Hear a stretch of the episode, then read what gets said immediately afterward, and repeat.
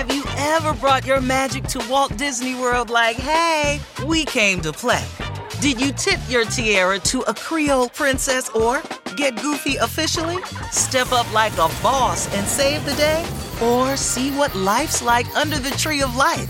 Did you? If you could. Would you? When we come through, it's true magic. Cause we came to play. Bring the magic at Walt Disney World Resort. The longest field goal ever attempted is 76 yards. The longest field goal ever missed? Also 76 yards. Why bring this up? Because knowing your limits matters, both when you're kicking a field goal and when you gamble. Betting more than you're comfortable with is like trying a 70 yard field goal, it probably won't go well. So set a limit when you gamble and stick to it. Want more helpful tips like this? Go to keepitfunohio.com for games, quizzes, and lots of ways to keep your gambling from getting out of hand.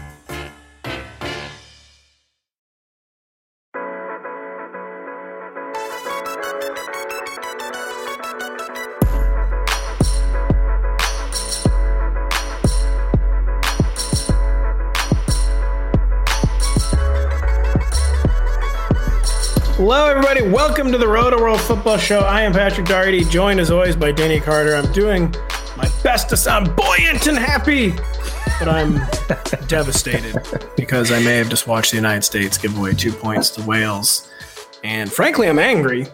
Uh, for, well, for, before I say that, uh, you know, we're going to talk about all this week's top waiver adds, uh, fallout Yeah. from the biggest news from Week 11. But frankly, I'm angry about something I heard before the show. Yeah, yeah. I Tell me, tell me what it is. I won't say what day this habit. I was informed by Denny that he, he didn't watch a certain Stars and Bars USMNT uh, see two points to the Welsh. And just, where are the dog levels for your country, Denny? I look. I don't get. I don't get soccer.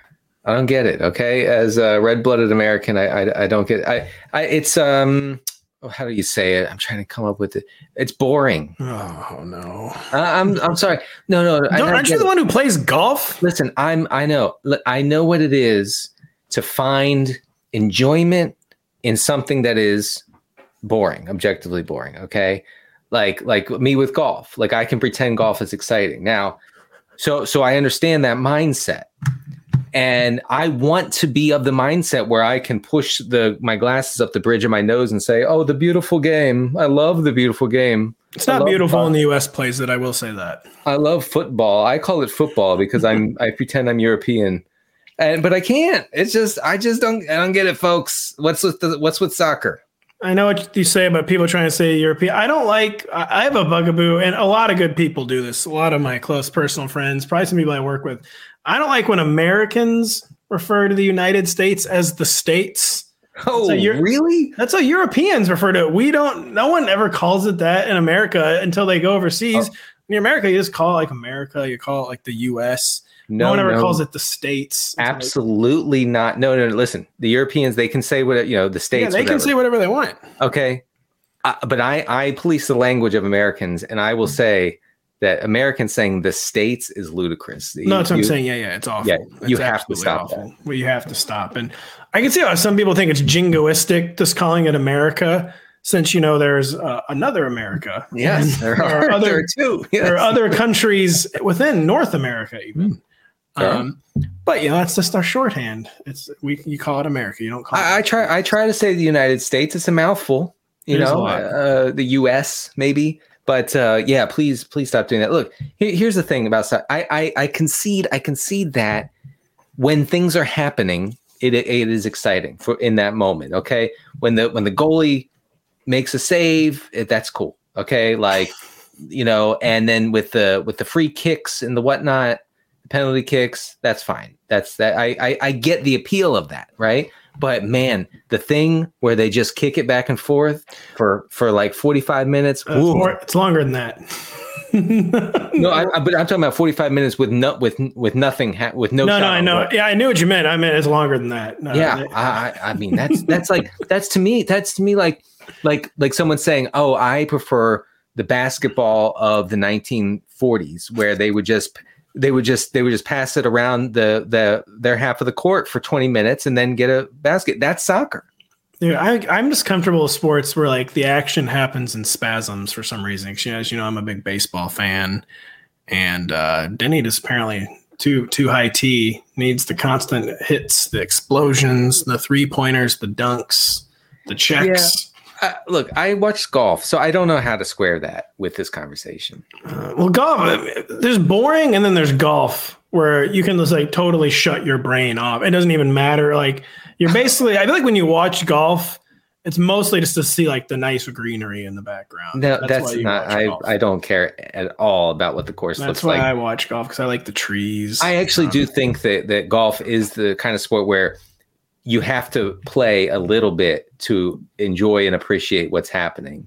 Um, like I don't play much tennis. I've played tennis in my life, but I can't really appreciate what's going on on that court the way the way that maybe you can or other tennis folks. Yeah, I do love watching tennis. I do love playing tennis. I don't get to play nearly enough. Uh, my brother-in-law, I wish he'd start playing with me again. Uh, David and golf those, yeah. And I can't really tell what Phil's doing here now. He's kneeling down on one knee, and the ball appears to be in some pebbles there, Glenn. And now he's talking to his caddy about what now he's bringing over a rules official and. Am I am I allowed to hit all these pebbles here? And uh, that's that's golf. Yeah. Well, I mean, if you're really into it, then you're watching for the guy in the bunker to see if he grounds his club and violates the rules of the game. And and if and if they do and, and no one catches it, you call NBC Sports and you say, NBC Sports, I saw something happen on the course today. I know. Did you know we're actually deputized if someone calls us and spots a rules violation on the golf network, which is owned by NBC Sports? We actually are like we're required to like get in touch with like the PGA or the USGA or whatever and pass along the complaint. Yeah, I just want to be clear. I've never done that, and I think it's ridiculous. But I do. I, I find it a funny part of golf culture. By the way, World Cup available in Spanish on Telemundo, own part of NBC Universal. Denny, also part of NBC Universal, is our NFL coverage, and the Broncos have been on some of that this year. And a player who was on the Broncos for some of this year was Melvin Gordon until he fumbled about seven times too many. He was released on Monday, waived, will probably be claimed on waivers because, in theory, he's still a useful back. He's out. The Broncos are down to Latavius Murray, Marlon Mack, kind of an all time in this economy backfield. Right. Uh, like it's a down bad backfield for just a hellaciously down bad team. But you tell me, Denny, uh, that Latavius Murray is one of the adds of the week. Uh, Yeah. I have to agree. It's probably true. Right. Uh, you, you can't get around it. I mean, he hasn't been particularly good per the metrics, but Per the metrics, per the eye test, per the box score, per the vibes. I've never never watched the Broncos game, thank God. But uh, yeah, he's uh, he's available in seventy five percent of leagues. I I believe he will be the lead back going forward. Whether he gets the routes and the and the targets, I think that that's um, probably up for grabs. Uh, the the hope is that he gets some of that. I think the hope is that Latavius Murray gets all or almost all of the early down banger stuff, right? The goal line stuff, and then some of the pass catching work. And if he gets that, then I think you know he has a path to RB two ish viability. He still will be touchdown dependent. This is a this is actually a Broncos team that has I know we all know about the passing game struggles. Okay, that's that's apparent, like painfully apparent every single week. But they also stink on the ground. Third worst EPA per play uh, via the rush this year. So it's I, I I don't see this as like a huge thing for Latavius Murray, but you could do way worse if you can pick him up off the waiver wire this week. And we're getting some real immortal, undead zombie RBing mm-hmm. from Latavius Murray, who his career seemed over several times. But yeah, he gets he just had it popped up like almost literally out of nowhere for the Saints earlier this season. It had like 12 touches in a game. Then like just as quickly as out of nowhere on the Broncos. It was the second time as a Bronco. It was actually the third time as a Bronco. He had reached 14 carries on Sunday. He just seemed like the classic, kind of like Jamaal Williams. Like he's a coaching staff back. Like Right. they're like Right. this Latavius Murray. They, they well, coaching staffs love Latavius. Like Oh, the, the, the. Saints loved him. I think the Raiders. Well, maybe the Raiders didn't, but no, they didn't love him. They were the only ones. Yeah, they which like I think maybe tells you something about that Yeah. organization. Um, eh, but you know, the, the goal line work is is important because the Broncos are among the run heaviest teams inside the ten yard line. Melvin Gordon, just for instance, this past week against the Raiders, uh, saw or he he outsnaps Lat- Latavius Murray at the goal line. So if you if you strip away that and get and you give that opportunity to Murray, I, I think that he has a lot of touchdown appeal. It's just and so Murray, you know, bye weeks are coming to an end soon. There are no byes in week twelve.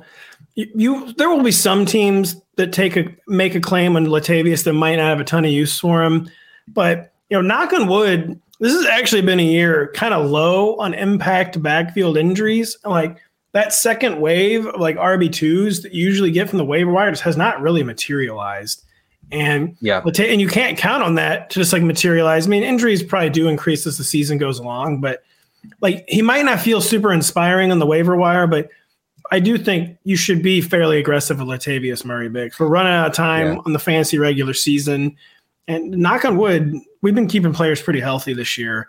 And you could do a lot worse than Latavius Murray. And, and also, don't uh, freak out, re- overreact, and drop Melvin Gordon. Uh, ha- hang on to him, see what happens, see how it unfolds. Um, I, you know, he could land in a pretty good spot, and, And, uh, yeah. he's not been good, but you know, we're, we're looking for some opportunity. The good news is too that move, I believe, was processed on Monday afternoon. So the waiver claim should come Tuesday. Uh, so you might know, even before you put on your waiver claims, what Melvin Gordon's new team will be. Will Melvin Gordon has been real, real bad. Mhm, Uh, mhm. Real, real bad. Yeah. No, it, it's uh, he's, he's like at the bottom of like um, you know yards after contact, over expected, like all of the things that tells you like if a guy's overperforming. Turns out Melvin Gordon is not. We'll have some more backfield adds to talk about later in the show. But Denny, are you saying the add of the week? First off, you're breaking the rules because this player is 51% rostered. Would you say the add of the week is the New York Giants, Darius Slayton? Um, yes, yeah. I mean, unless um, unless Joe Mixon's situation is more dire than we think, but yes, I, I would say Slayton has a huge opportunity here with Wan'Dale Robinson uh, done for the year with an ACL. Uh, he he has uh, he has more targets than any uh, Giants receiver since week five. Uh, he's been targeted on about twenty two percent of his routes, which you know, not fantastic, but it'll that'll that'll get you there.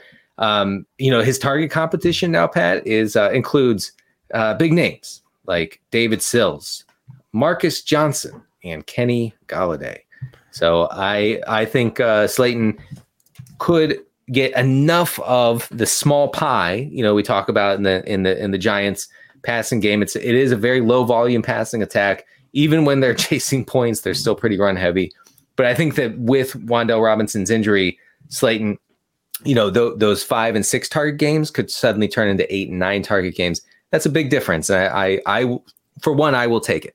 Yeah, they turned into a 10 target game on Sunday against the Lions. It was the first time since 2020 Darius Slayton had drawn 10 targets. And frankly, I've never quite understood why coaching staffs, successive coaching staffs, like soured on Darius Slayton so quickly because we know he can do damage down the field. He seemed like he had added like an intermediate and even like short element to his mm-hmm. game. Maybe he's like at best, he's someone who should be like a number three receiver, but like, he he can soak up looks, and we know that he has big playability if he gets Right. enough looks. And you know, where else are these looks going to go? I can't. You mentioned all these pass catchers. I can't believe you didn't mention Isaiah Hodgins, I- Denny. Hodge Or- is it Hodgkins? No, it's not. It's Hodgins. And you didn't mention Lawrence Cager, although you did mention him on the phone earlier. Well, Lawrence Cager is a tight end. Uh, He's, he is tight end and wide receiver eligibility on Yahoo, though. Did you know this? I uh, didn't know. The interns did not tell me that. No, so I didn't uh, tell you. But uh, so I'm, so I'm I- embarrassed. you, I'll you said you were going to give us some sicko names, and you didn't get nearly as sicko as you could. Is there a secondary giant add, or is it just Darius Yeah. Slayton? And the answer Maybe. can be there is no secondary. yeah, no, no, no. I mean, it could be Sills. Sills runs a lot from the slot. Wan'Dale Robinson was operating from the slot. You know, I, I will say that Wan'Dale David Robinson. Sills is he like still is he still playing? Did he get a target this week? You know, are we I, I, I actually don't don't. we passing out fake news on David Sills? Uh, no, he's still on the team. Yeah. he's still active. Uh, Uh, yeah, I mean he. he seems to be behind Richie James though, Denny. Yeah, right. And and we know how Richie James goes when everybody picked him up. It was completely not used. Um, yeah, I mean Richie James is, is he is a name. He is a guy on the Giants. Um, I, but I, I I do think you know Slayton's target profile is uh, totally different than Wan'Dale Robinson. So so somebody is going to have to take some of those short area targets. Maybe it's maybe it's actually Saquon Barkley. Now that I think of it. Yeah, I would say there's no second add after Darius Slayton, and it's just kind of chaos. That's probably the answer. Yeah. It's just chaos behind him, and we, we don't really know how that will shake out. I mean, maybe yeah. our, maybe our guy Isaiah Hodgins just really steps up. So we're going to take an, an early break because we have an important message for you. Have you ever brought your magic to Walt Disney World like, hey, we came to play? Did you tip your tiara to a Creole princess or get goofy officially? Step up like a boss and save the day? Or see what life's like under the tree of life? Did you? If you could. Would you? When we come through, it's true magic. Cause we came to play. Bring the magic at Walt Disney World Resort. The longest field goal ever attempted is 76 yards. The longest field goal ever missed? Also 76 yards. Why bring this up? Because knowing your limits matters, both when you're kicking a field goal and when you gamble. Betting more than you're comfortable with is like trying a 70 yard field goal, it probably won't go well. So set a limit when you gamble and stick to it. Want more helpful tips like this? Go to keepitfunohio.com for games, quizzes, and lots of ways to keep your gambling from getting out of hand. Life is a highway, and on it there will be many chicken sandwiches. But there's only one McCrispy. So go ahead and hit the turn signal if you know about this juicy gem of a detour. Release the Hounds. It is a Thanksgiving tradition like none other. The National Dog Show presented by Purina. Thousands of dogs, dogs, Denny, compete for the title of Best in Show Thanksgiving at noon Eastern on NBC and Peacock. Well, you're going to talk about dog levels, just off the charts. Hugely huge dog levels, and and that that brings us to. Uh, brings us to uh, well, it's a poor transition because I don't think Samaje Perine really has like super high dog levels. No, but he uh, does have uh, the love and adoration of all coaches. He does because pass catching is not really like a dog level trait. No, no, he does a lot of that, but you know, dogs they score touchdowns. And Samaje Perine scored a lot of those in week week 11, Denny. Joe Mixon in the concussion protocol. His status for week 12 is unknown. Yeah. Uh, what's what's the lay of the land uh, for yeah. Samaje Perine? Yeah, Samaje Perine, uh, someone I have mentioned in the waiver column eh, most of the past like month or so, just yeah. just in case because trying to fire you every time for it. It right, and and uh, thankfully the Supreme Court stepped in over and over again, and I appreciate that. Uh, Shouts to Justice Alito, keeping right. doing his job for helping out there. Yes, uh, I, I, I will say Perine doesn't profile as like a workhorse, but uh, he is going to be the lead back here if Mixon is out. He's obviously in the protocol. Um, you know, I'm I'm a little skeptical of the protocol, but after the Tua disaster, I think we we have seen and we will continue to see teams be pretty conservative, even with star players like Joe Mixon. Uh, you know, Perine, I, I, will go out on a limb and say that he's not going to score multiple receiving touchdowns every week. I know now Bengals running backs all they seem to do is score two to four touchdowns every week. Though it is it is so. true. Uh, the the analytics are wrong on, that uh, so far. Uh, but but the, the the route involvement, uh, which you saw a lot of in this past week when Mixon went out, um, the fact that you know the the Bengals offense has really changed with uh, Ja'Marr Chase uh, out here. Lots of checking down uh, to Hayden Hurst, to Perine, to Mixon. Uh, you know Mixon's receiving profile and overall fantasy profile is tremendous uh, with with Ja'Marr Chase out. You know, and, and that was clear from the first game where where Chase was sidelined, and and he had that huge game against Carolina. Um, he finally was able to convert some of those expected fantasy points into real fantasy points, which we love to see. Uh, so so Perine very, happens very very infrequently. Right. We we're looking into whether that can happen for Diontae Johnson. We might have something on that later. But uh, uh, yeah, so so Perine uh, Perine should be picked up. I think I think in every twelve team league, uh, and if Mixon is out, he's a PPR RB two. I think should be picked up, but I think Latavius Murray should be the priority because Joe Mixon does have a full week to get cleared. That's right. That's uh, right. The Titans are so the Bengals are playing the Titans in week 12. A number of variables here in this game. Ja'Marr Chase should hopefully be back for Sunday's game against the Titans. uh, the Titans bleed passing game production. Like one of the soft, one of the teams, they're a pass funnel. You pass on the Tennessee Titans, pretty tough on the ground. They're like bottom seven or eight, Yeah. and running back fantasy points allowed. So Perine is a must add because he could have value, but another guy where it's pretty uncertain. It's going to be an uncertain situation on Tuesday evening when you're making this move. You won't get the first Bengals injury report update until Wednesday, and if Joe Mixon's limited on Wednesday, Joe Mixon is probably playing on Sunday. So you, you take Perine because it could be an RB two situation waiting to happen, even in a tough matchup. But I, I, we're comfortable saying that you prioritize Latavius Murray, correct? Yes, for sure. Uh, it- you know, for the long term outlook, the fact that Mixon might play, yeah, I think that's right. So you mentioned uh, elsewhere for the Steelers, who we were just talking about, Yeah. Diontae Johnson, uh, George Pickens. The expected fantasy points, they're they're just they're not going to materialize for Diontae Johnson. They They're expected, yet they're nowhere to be found. exactly. We we put the UN's been looking for him Right. forever. And we, Uh, we need more good people looking for those points. Hey, Here's here's what I tweeted the other day. Uh, Diontae Johnson ha- is 10th in expected PPR fantasy points among receivers. 10th. Okay. Like his opportunity has generated what could be a top 10 fantasy season. He is wide receiver 48 in actually converting those points. Now that was before week week 11. I don't have those updated yet, but but yeah, uh, so so basically he's like close to unusable in 12 team leagues.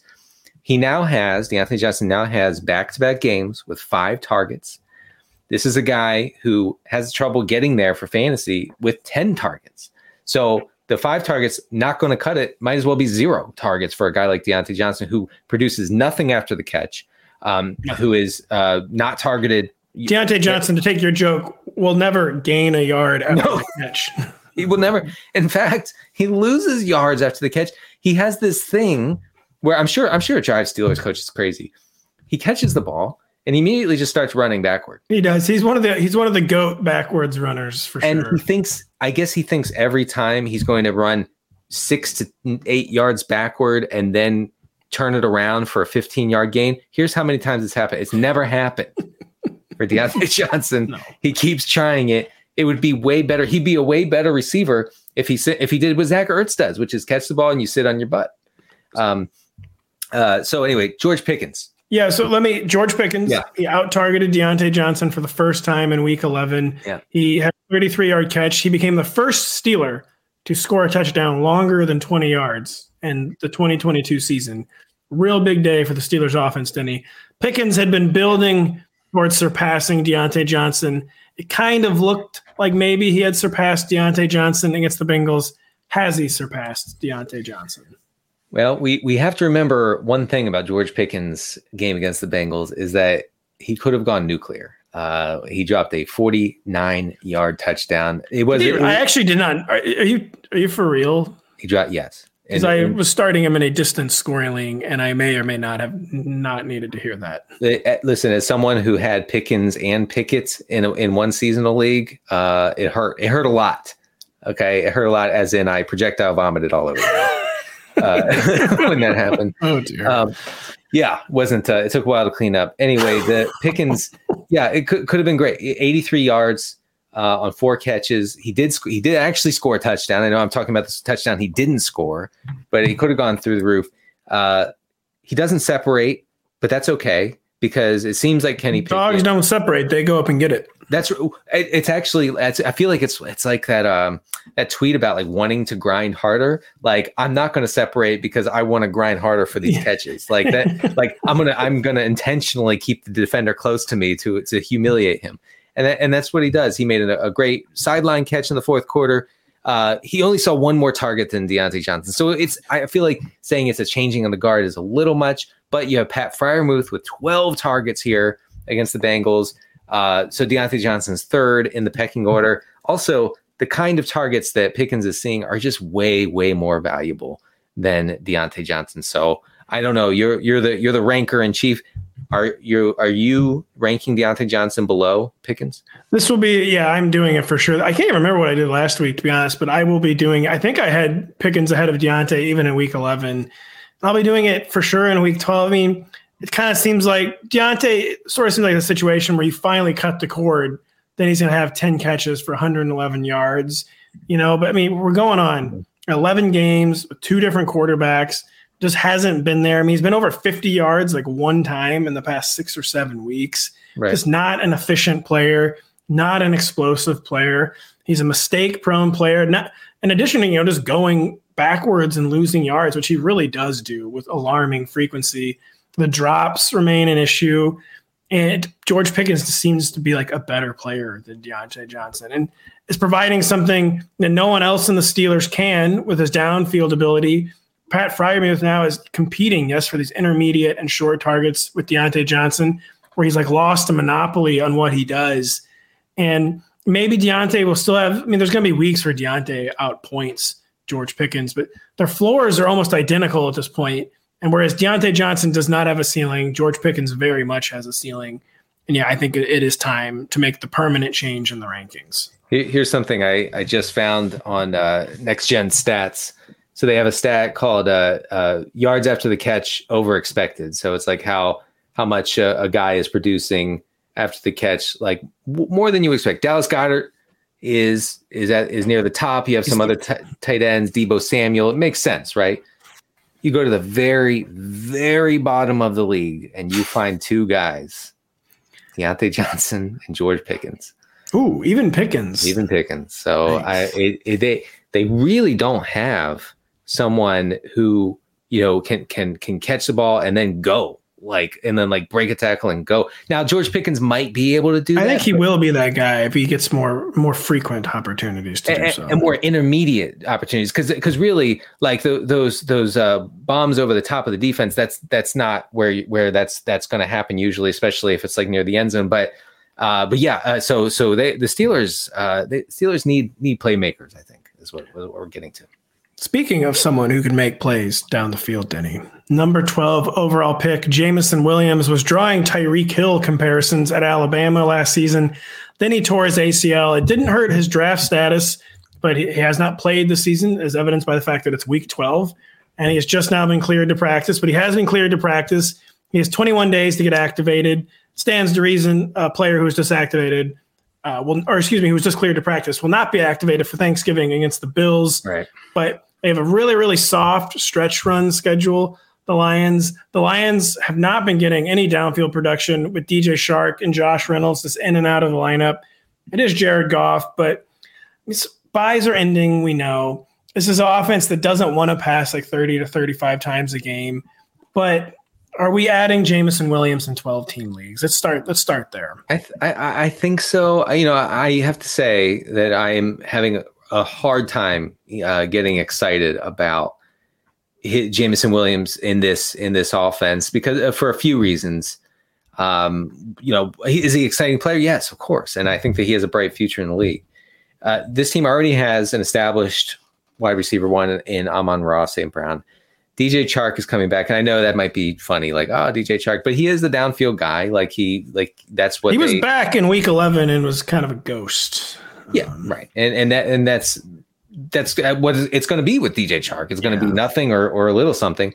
Um, you also have uh, Jared Goff, who is not really known for his aggressiveness. No. Uh, per next gen stats, he's 28th in passing aggressiveness this year. The Lions are 21st in pass rate uh, over expected. I'm looking at Goff. Yeah, Goff is 19th uh, in the rate of of uh, attempts over 20 yards this season. So I, I, I just I really struggle to see like a path to to confidently starting Williams in 12 team leagues. I, but I guess you do probably need to roster him. You probably just need to roster them because here's the schedule beginning in week 13, throwing out week 12 against the Bills. It's versus the Jags, versus the Vikings, at the Jets, which is kind of a tough one during the fantasy playoffs, but then at the Panthers versus the Chicago Bears in fantasy championship week. And I know it's kind of hard to look that far ahead because you're nearing the stage of the season where you need to optimize your roster for every week instead right. of like fantasizing about week 17. Yeah. But he he's the kind of player uh, one of my favorite kind of cliches to fall back on, like a cliche that I've created. He's the kind of player who can flip a matchup on only two or three targets. Like he give you a 0.0, but Jameson Williams kind of player who can have two catches for 61 yards and a touchdown. And that can flip a matchup. If say like if your choice is like Robert Woods or Jameson Williams, you know. Sure. Um, so he does have some upside. He's, he might be the kind of guy you add, you go out and take a flyer, and you drop immediately, either because he might not return as soon as expected, or you know, he's only going to play ten to twelve snaps. right. So you can have like some excitement. Yeah, you need to keep your expectations really low for Jameson Williams. But 14 team leagues for sure, 12 team leagues. I mean, yeah, you're probably adding him, but just you you can dream, but also be realistic. Um, well, and they're going to have to ease him in and everything. Like he's not going to like come out and and run 100% routes or anything. You know, it'll be it'll be a process.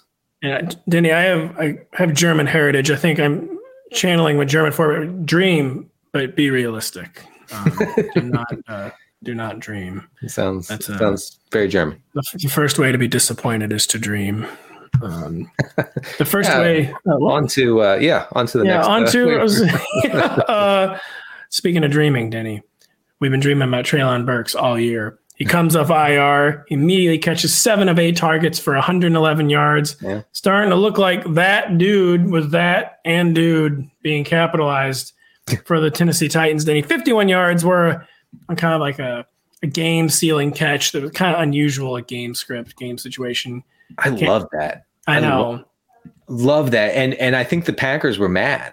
They were. I was extremely mad when the University of Tennessee did it to University of Missouri two weeks ago. By the way, Uh, Uh, you're but- winning. You're winning 59-24. I mean, what you trying to do? You trying to embarrass these kids? Um, trying to embarrass these kids? I hope Well, that's different. That's di- you know 59 24. Yeah. I, Josh I Heupel. All I can say is, ball don't lie. Look what happened the following week. You're out of the playoffs. But it's funny. I, f- I feel like it's it's pretty it's pretty funny that like the Titans were like we're going to try to get a first down to seal this game and the Packers were like how dare you? Yeah. What do you what do you do? What are you doing? You're trying to you're trying to easily get a first down? You're supposed to grind it out with Derrick Henry 3 times up the middle and if you don't get it then you have to give us the ball back. That's how this is supposed to go. The extremely formal world of NFL football. And and they just chucked it. They were like, nope, we're not we're not going to do that. We're going to throw it straight to Treylon Burks. And uh, I I I was obsessed with that play. Very good play. Is he the And ad of the week at receiver, or is it Darius Slayton? Is it someone else? Who's well, the ad of the week at receiver? it- it- it's hard to distinguish because both of these offenses are not going to provide many fantasy friendly environments for their receivers. You know, la- uh, against the Packers last week was was a little different. Uh, the first of all, the Packers are a slight, you know, pass funnel. You know, they the, the Titans leaned into that. I, I I have a really hard time seeing that as like the new norm, but um, you know, Burks his route participation was fine. Um, although uh, Nick Westbrook, Akine, and Robert Woods both ran uh, six more routes than than Burks, but Burks led the team in targets, led the team in yards. He clearly is the downfield uh, guy. So I, I think just his profile, like we know what Darius Slayton is. Um, so yeah, I could be talked into uh, Burks being the pickup of the week. Because I, th- I think the volume, there's not much volume in this passing offense, but I think it's clear where the volume needs to Yeah. go and Right. probably go. I mean, Robert Woods is at a whole season to like carve any role, Yeah. and he just cannot do it. So, right, and and so and this is what we had with with AJ Brown when he was a Titan is that the team operated in the same fashion. It was Derrick Henry all day. It was we're not we're not going to pass unless we absolutely have to. But he got a big enough piece of the pie that it that it counteracted that, and so thirty five percent target share was enough for him, you know, to to be to be a, a really good fantasy option. I don't think Treylon Burks is going to step into a thirty five percent target share but you don't need that from him because he's going to be, you know, your wide receiver four if you if you're in a league that starts four receivers. I would probably just slightly prefer him to Darius Slayton, just because whereas he's a first round pick in ascendance, Darius Slayton is a guy. It seems like over and over and over again they find excuses not to use him. Maybe they're finally out of excuses. Yes, right. I I I have to say though, yeah, the the Giants and Titans are both. Yeah, the Giants are fourth, uh, have the fourth lowest pass rate over expected. The the ten, the Titans have the fifth uh, lowest. So they they both definitely want to establish it, but uh, I I could I could be talked into Burks. Yeah. Um, I mean, so yeah, you you throw that bomb to get to 66 points, Josh. That's nice. I bet that's real cool. and then the next week you give up 63 to South Carolina. All the time, the ball doesn't lie. Karma is real, Josh Heupel, and you will not embarrass these kids. This they work so hard, and you will not embarrass these kids. That's what happens when you uh, when you beat down Missouri. You, you it's just distasteful. It. it's just distasteful. Uh, it would be distasteful to not take a break and return right after this. Have you ever brought your magic to Walt Disney World? Like, hey, we came to play. Did you tip your tiara to a Creole princess or get goofy officially? Step up like a boss and save the day? Or see what life's like under the tree of life? Did you? If you could. Would you? When we come through, it's true magic. Cause we came to play. Bring the magic at Walt Disney World Resort. The longest field goal ever attempted is 76 yards. The longest field goal ever missed? Also 76 yards. Why bring this up? Because knowing your limits matters, both when you're kicking a field goal and when you gamble. Betting more than you're comfortable with is like trying a 70 yard field goal, it probably won't go well. So set a limit when you gamble and stick to it. Want more helpful tips like this? Go to keepitfunohio.com for games, quizzes, and lots of ways to keep your gambling from getting out of hand. Life is a highway, and on it there will be many chicken sandwiches. But there's only one McCrispy. So go ahead and hit the turn signal if you know about this juicy gem of a detour. Just a reminder if you don't have the NBC Sports Predictor app, go download it now. The contests are free and easy to play, and you have a shot to win thousands this weekend by predicting what will happen in the World Cup, college football, and the NFL. Speaking of the NFL, there will be two opportunities to win $100,000 this week by playing Sunday Night 7. Your first chance is guessing the outcome between the Patriots and Vikings on Thanksgiving night, followed by another contest surrounding the Packers and Eagles and Philadelphia on Sunday evening. And don't forget, download the Rotoworld app to receive breaking player news all season long. Stay ahead of the competition by favoriting players on your roster. Get the latest injury updates, player news, and much more delivered right to your phone. It's available in your app store today. See, Denny, you didn't watch the United States defending its honor against Wales on Telemundo in Spanish. Are you at least going to do it on Friday when we take on England? You know, we spent centuries escaping their yoke. We don't want to be back under under their boot. Uh, so you're going to watch us beat England on Friday. I don't know. As a big fan of English rock stars Ooh. through the uh, decades, uh, it's it's going to be it's going to be a close call, Pat. Uh, you got to watch USA England uh, in Spanish on Telemundo. But uh, we're here in English talking the NFL, Denny, and Kyle Pitts, injured reserve, torn MCL, probably won't return this season. Talking about another team whose pass rate over expected is always quite low. What is the fantasy fallout, if any, from Kyle Pitts landing on IR? Well, uh, I know this, this, sounds funny, but his the, the you know his role in the Atlanta offense was in the same ballpark as Cooper Kupp's in the Rams offense. I know that the production wasn't quite the same, just but a, just a little off. It was just you're right. It was just slightly different. But we're talking about uh, Kyle Pitts since week five has the 10th highest weighted opportunity rating among all pass catchers. Now that that takes into account both air yards and target share. Okay, so it's a really good measurement of a guy's domination of of the uh, you know throws in the offense of pass attempts. And Kyle Pitts had it all, had it all. Look, all of his underlying stuff says that Kyle Pitts is actually really good. And I know that that's hard. That's a hard pill to swallow for those who drafted him in the third, fourth round or whatever. And you've had a terrible season and your team is is long, you know, long gone. No playoffs for you. I get it. I will say don't don't give up on him because like everything points to him actually being an elite option. It's just he's just in this horrible offense. This is you know Drake London. I think instantly will will soak up some of those target uh, targets and air yards and uh, a guy named Olamide Zaccheaus, which uh, I, I, didn't I didn't anticipate talking about Olamide Zaccheaus uh, in the on you're. You're, you're endangering you're veering dangerously close to cut his mic territory. Yeah, I figured, but uh, I had to I had to say it, you know, uh, because Zaccheaus, for whatever else he's doing, is a locked in part of two wide receiver sets for the Falcons. Basically, if you look at route running data, uh, especially since about week four. It's Drake London, Zaccheaus, and basically nobody else running, no other receiver running routes for the Atlanta Falcons. Uh, I guess Zaccheaus probably becomes the number two pass catcher in this offense since Cordarrelle Patterson has been curiously phased out of the passing offense. Yeah, it seems like they're really trying to ration Cordarrelle Patterson's touches and keeping him more like the 10 to 14 carry range and not involving him as much in the passing game. It is curious.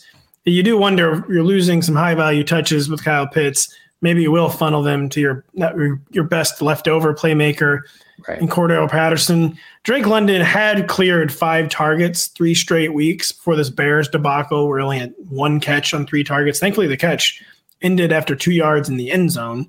So he did score for the second straight week. But six to eight targets seems like a pretty safe assumption for Drake London. That's enough to kind of keep him sure. in like the wide receiver 30 to 40 range. So like low end wide receiver three, high end wide receiver four. Maybe shores up his floor a little bit. Ceiling games just don't exist in this offense, though. And no, no. beyond CPAT and Drake London, I don't. Beyond Olamide Zaccheaus, I I don't think you look there. You you definitely don't look like Damiere Byrd. Um, I mean, Parker Hesse, we'll probably hear that name when we're having like really, really demented DFS conversations. that's, a sicko, but, that's a sicko play. Yeah. yeah. Um, I mean, but but Hesse was actually running more routes than Pitts at one point this season. He was. Like Pitts was being asked to stay in to pass block. Oh my God. That's yeah, that, that that's the darkest timeline right there. Is being like Kyle Pitts, I need you to block this linebacker blitzing, please. Uh, truly, truly the darkest time. So get ready to hear Parker Hesse's name, at least in like showdown, showdown games and DFS. Oh, oh yeah, no, yeah, I, am I'm, I'm gonna be all over Hesse and. Uh, well, I know the, Fal- the Falcons might not have any primetime games left. They might not really have any showdown. Well, left. here's the thing, Pat. You can play showdowns no matter what. I know, I know. and uh, I play one o'clock showdowns. I, my sickness is real. Yeah, that that's that's a real, real sickness. That's a problem. you cannot be playing 1 p.m. showdowns. Please help um, me. Speaking of 1 p.m. showdowns, uh, we're playing Skyy Moore and all of them going forward, aren't we, Denny? Uh, five catches, six targets, 63 yards, all new career highs. Yeah. After Kadarius Toney's hamstring tightened up yet again. Uh, Kadarius Toney's hamstring win every time, Denny. You might think you can outrun it, but uh, you can never outrun the long arm of the Kadarius Toney hamstring law. Uh, I say Skyy Moore is back. You say Justin Watson never left. Well, what, what's happening in the Chiefs receiver? Corps? It's it's it's different. It's different. Okay, it's the same but different. Um, against uh, you know against the Chargers on Sunday night, great game by the way. And by the way, who didn't know that that's the way it was going to end? Like, I know, I like know. as soon as the Chargers scored, you see uh, Justin Herbert pumping his fist. Yes, I'm like, why? You guys shouldn't even be celebrating. Yeah, no, they actually should have been dejected. Like, like you, you just lost. like you scored a touchdown and you, you sealed your fate. Like you, you can't give a minute 45 to Patrick Mahomes. That is over. Utterly ridiculous. Yeah. Uh, anyway, uh, yeah. So uh, Justin Watson uh, with uh, Mecole Hardman and uh, Juju Smith Schuster out this past week. He led all Chiefs receivers in uh, pass routes and uh, only saw, let's see, uh, he was targeted on about 11% of those routes, uh, which is not great. Now, now Skyy Moore only ran a route on 41% of Mahomes dropbacks, which is not fantastic. But here's the thing. Here's the thing. He was targeted on 38% of those routes, folks. So, you know, that I think that is an indication that they that they want to get him involved in that and that he can get open. Um, he was used. Uh, he ran about half of his routes from the slot and half from outside. Uh, you know, the usage was good. Now, will it? Will it? You know, keep up with Hardman coming back and and Juju eventually coming back? I don't think so. Like, I I, I don't think that it was like a breakout performance where the team's going to be like, well, now we got to play Skyy Moore all the time. Uh, I think they're they're very comfortable with this rotation, with not, you know just using the the receivers who have favorable matchups in that week. And good luck to fantasy managers guessing who that will be.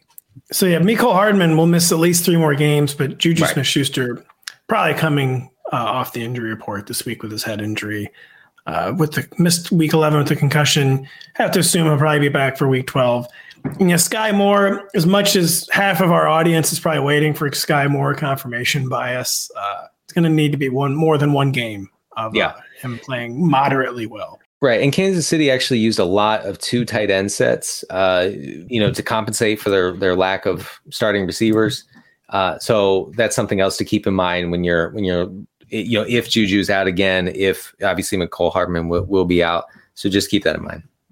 Uh, yeah, so yeah, keep a keep an eye on that Chiefs receiver corps. As I say, as I try to find our next topic. Speaking of the Chiefs receiver corps, Denny, mm-hmm. Demarcus Robinson used to be in it. Now he's apparently leading the Ravens receiver corps. You had an explosive Lamar Jackson comment you thought went unnoticed a few weeks ago because uh, Demarcus Robinson coming off just the second 100 yard game of his career. He said at least six catches for 60 yards, two of the past three weeks. Are we down bad enough to be adding Demarcus Robinson off the waiver wire? Yeah, I don't even think you have to be that down bad. Look, Devin Duvernay has two targets over his past two games. Okay. And he's running basically 100% of the routes. Like he's just not part of the offense. Uh, one of those games was was without Mark Andrews, so I don't I don't even I don't even know what to say about about that with for Duvernay. Uh, Demarcus Robinson, yeah, there was a comment by Lamar Jackson after the Saints game. The Ravens beat the Saints. Lamar did have some struggles through the air. They mostly just established the run in that game, which is fine. I mean, it worked out. I'm not mad about it at all. Free country. Uh, if you want to, it's the way you want to live your life. You want to do the inefficient offense, you do it. You, know? you want Justice uh, Hill for some reason to still be getting touches. It's America. Last time I checked. Can we not? Can we not uh, criticize Justice Hill on air? I mean, Justice Hill is their best. They're probably their best player overall. Um, so, Sorry, yeah, Demarcus Robinson. Well, Lamar Jackson said after the game, he said, "I wish that I had targeted Demarcus more." And I and I and I thought, I told Pat before the show, I said, uh, I, you know, I heard that and I said, okay, I gotta, I gotta jot that down. I gotta mention it on the podcast. Here's what I didn't do, folks. I didn't jot it down and I didn't mention it on last week's podcast. And and I didn't even play Demarcus and DFS, which just is just a huge oversight. Comprehensive system wide failure. Yeah, no, really, truly. Uh, but yeah, nine targets, nine catches, 128 yards, and the I think that this can continue not 128 yards every game, but it can continue because Mark Andrews is the clear focus of every single secondary that plays the Ravens. They know how this Ravens passing offense has succeeded and how it will succeed. And it doesn't have anything to do with Devin Duvernay or Demarcus Robinson. Therefore, both guys should find themselves open. Obviously, Lamar Jackson is kind of fixated on getting it to Demarcus. I, I, I covered that game for for us, and uh, although it was it was a horrible game, it was tied three three in the at the end of the third quarter. Um, uh, Lamar Jackson had what looked to be a lot of first first read type throws to De- Demarcus Robinson. It, it, wasn't him running around uh, making something out of nothing and hitting Demarcus Robinson. It was like a it was a planned thing, and I think that's good for Demarcus Robinson. Yeah, Demarcus Robinson is worth an ad. It's yeah, this knock on wood. Thankfully, we're not getting like huge like every we're not getting like injury based ads. You kind of just got to seize on anyone who's getting targets. Demarcus Robinson is getting them, and it does not seem to be a fluke. Devin Duvernay is just a gadget player. Um, yeah, right. Right. Another, you apparently you claimed to me you want to talk about Juwan Johnson. I know people are trying to make this a thing. Um, yeah. Look, I've been I've been uh, screaming from the rooftop. I've been arrested twice actually for doing that uh, because I've I've wanted people to pick up Juwan Johnson. He uh, had another touchdown this past week. Of course, look, I know touchdowns are fluky, volatile, very hard to predict, but Juwan Johnson is has become the primary red zone target for Andy Dalton uh, in in this offense. Um, he has the seventh most tight end pass routes over the past four weeks and the eighth most tight end targets over that stretch. He's still available in 70%. I don't really know why because I feel like people are starting like Robert Tonyan over him, and Tonyan doesn't have the opportunity that Juwan Johnson does. Uh, Big Bob is he's a dead letter. We got to move on from Big Bob. Yeah, I, I, you know, I, I think he's t- completely touchdown dependent. Like he, he like, doesn't even score touchdowns, right? And so, so Tonyan's not gonna. I think Juwan Johnson's been scoring touchdowns, but he's not entirely touchdown dependent in PPR because he sees a decent amount of targets. And before we go, we have two more topics. One is a surprise topic I'm foisting upon oh, you. Oh boy! The, the Jets are they're propping the door ajar to benching. I believe it's your close personal friend Zach Wilson. And how would this change the Jets' offense if we get Jolton Joe Flacco or the White Lotus Man. Mike White under center for the New York Jets? Folks, we are talking about just fantasy points galore in this offense. I mean, I'm so excited about this prospect. The Jets have a good offense. They have a pretty good offensive line. They look, they have the kind of defense that can keep the offense uh, on track, on script, right? Um, I know we didn't see that much in the early season with Joe Flacco dropping back literally 70 times in a game. no, that was that was weird. yeah, we, that was against the Ravens, so you know maybe write that one off. But uh, uh, both Mike White and Flacco check down to the running backs a lot, so I think Michael Carter becomes interesting in that regard. Garrett Wilson, you know, uh, Patrick Crane, our colleague, wrote in his walkthrough column uh, last week that Garrett Wilson has a lot of elite metrics uh, uh, underlying his his lack of production, re- really, in this horrible Jets offense. If he can get someone to get him the ball uh, somewhat accurately, I think Garrett Wilson could be really interesting down the stretch. So yeah, definitely watch for this. And uh, I, I, I think it means it means a lot to Tyler Conklin, to Garrett Wilson, Michael Carter. Call him by his Mary. Come on, call him by his, his name on his birth certificate, the Conk Daddy. I'll never say Conk Daddy. uh, I will say, with regards to Zach Wilson or whoever starts for the Jets at quarterback, I, I think the passing production is bound to increase no, to increase no matter what. We have to, as much as we don't want to make make excuses for Zach Wilson. In the past four games, were at the Broncos versus the Patriots versus the Bills. Yeah. At the Patriots, the Broncos and Patriots entered Week 11 one and two, like defensive EPA per dropback. I mean, the Bills were top ten we're talking about like genuinely elite defenses, and he's been inexcusably bad no matter how good the defense is. We're talking about like a player trying to get in rhythm and against playing quite literally the best pass defenses in the NFL. They do have the Chicago Bears for week 12, who are not that, who are bottom three and drop back pre VA on defense. Yeah. Uh, we got some more soft matchups coming up, like the Vikings, then the Bills again. Uh, but then the Lions, the Jags, the Seahawks or things are bound to get better kind of no matter what, I think, with the Jets passing attack. I mean, partly because they could not get worse than two yards in the no, really, against the Patriots. Really, it really can't. I from a real football standpoint, I don't know how they can go into week 12 with him under center, with Zach Wilson under center.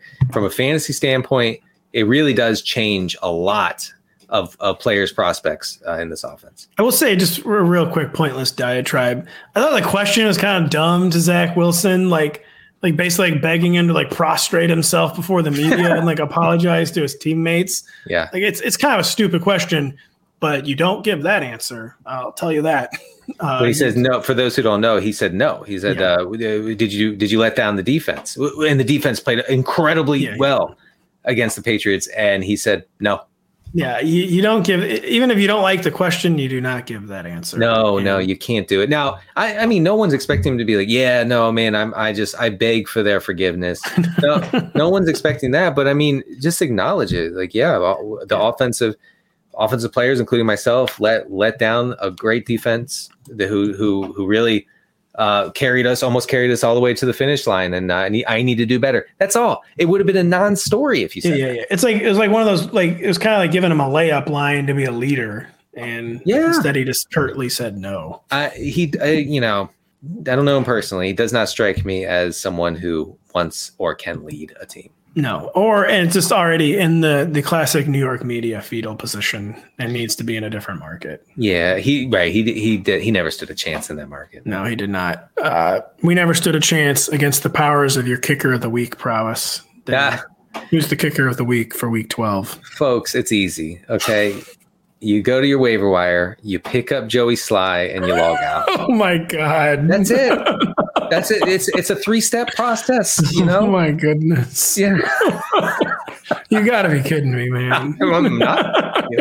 I am not kidding you. They play the Falcons. The Commanders play the Falcons. The but, and, uh, clarify who they is, by the way. The Commanders. Yeah. Oh, I was thinking he was on the Panthers. That's uh, sorry, that's Eddie Piñeiro. Uh, oh, oh yeah, no, no. I, oh, I was like, come on. I was, I was wondering. I was like, what? Oh, what's, what's the? Yeah, no, no. no, yeah. Joe, Joey's like easy top ten. Yeah. Here's the, here's the thing. The command, the Commanders love a few things. They love defense. They love not scoring points, and they love field goals. those are those are their three passions, and so we have to take advantage of that. And and you get Joey Slye. The thing about Joey Slye, you have to remember, he's never missed arm day, which is important no. for a kicker big, big, massive guns on that dude. and uh, and they give him a, a, lot of opportunity. I have all the stats in my column. I don't have them in front of me, but folks, you're getting Joey Slye. You're getting Joey Slye. You're winning your matchup. You're getting on the doorstep of the fantasy playoffs. Uh, that's all we're trying to do at this show here. That's right. Um, thank you so much for listening. A lot of good stuff on the website. Check out Denny's waiver wired column. Check out my early early week ranks. Check out the Tuesday podcast. I'm not going to say what day today is, but check out the Tuesday podcast with Lawrence Jackson, myself, Kyle Dvorchak. Check out the National Dog Show Thursday on NBC and Peacock, noon Eastern. The dogs, I'm told the level of dogs is just off the charts. Through the roof. Check out USA versus England. And they're not telling me to promote the USA England on Telemundo. I just think we need to do it. USA versus England Telemundo in Spanish if you can't listen to the American broadcasters. Uh, yeah, maybe you won't even want to listen in English as we lose to England. Listen, I'll, I'll have a, my three thousand word column on that on that game. Uh, the, on the baby Eagles versus the three Lions. Does that sound like English to you, Denny? That uh, makes total sense. Whatever you just said. The baby Eagles, Eagles, and the three Lions, two p.m. Eastern Friday. Uh, but no, yeah, keep it locked to Rotoworld and NBC Sports Edge for all your fantasy news. For Denny Carter, I am Patrick Daugherty. Thank you so much for listening. The longest field goal ever attempted is 76 yards. The longest field goal ever missed? Also 76 yards. Why bring this up? Because knowing your limits matters, both when you're kicking a field goal and when you gamble. Betting more than you're comfortable with is like trying a 70 yard field goal, it probably won't go well. So set a limit when you gamble and stick to it. Want more helpful tips like this? Go to keepitfunohio.com for games, quizzes, and lots of ways to keep your gambling from getting out of hand. Life is a highway, and on it there will be many chicken sandwiches. But there's only one McCrispy. So go ahead and hit the turn signal if you know about this juicy gem of a detour.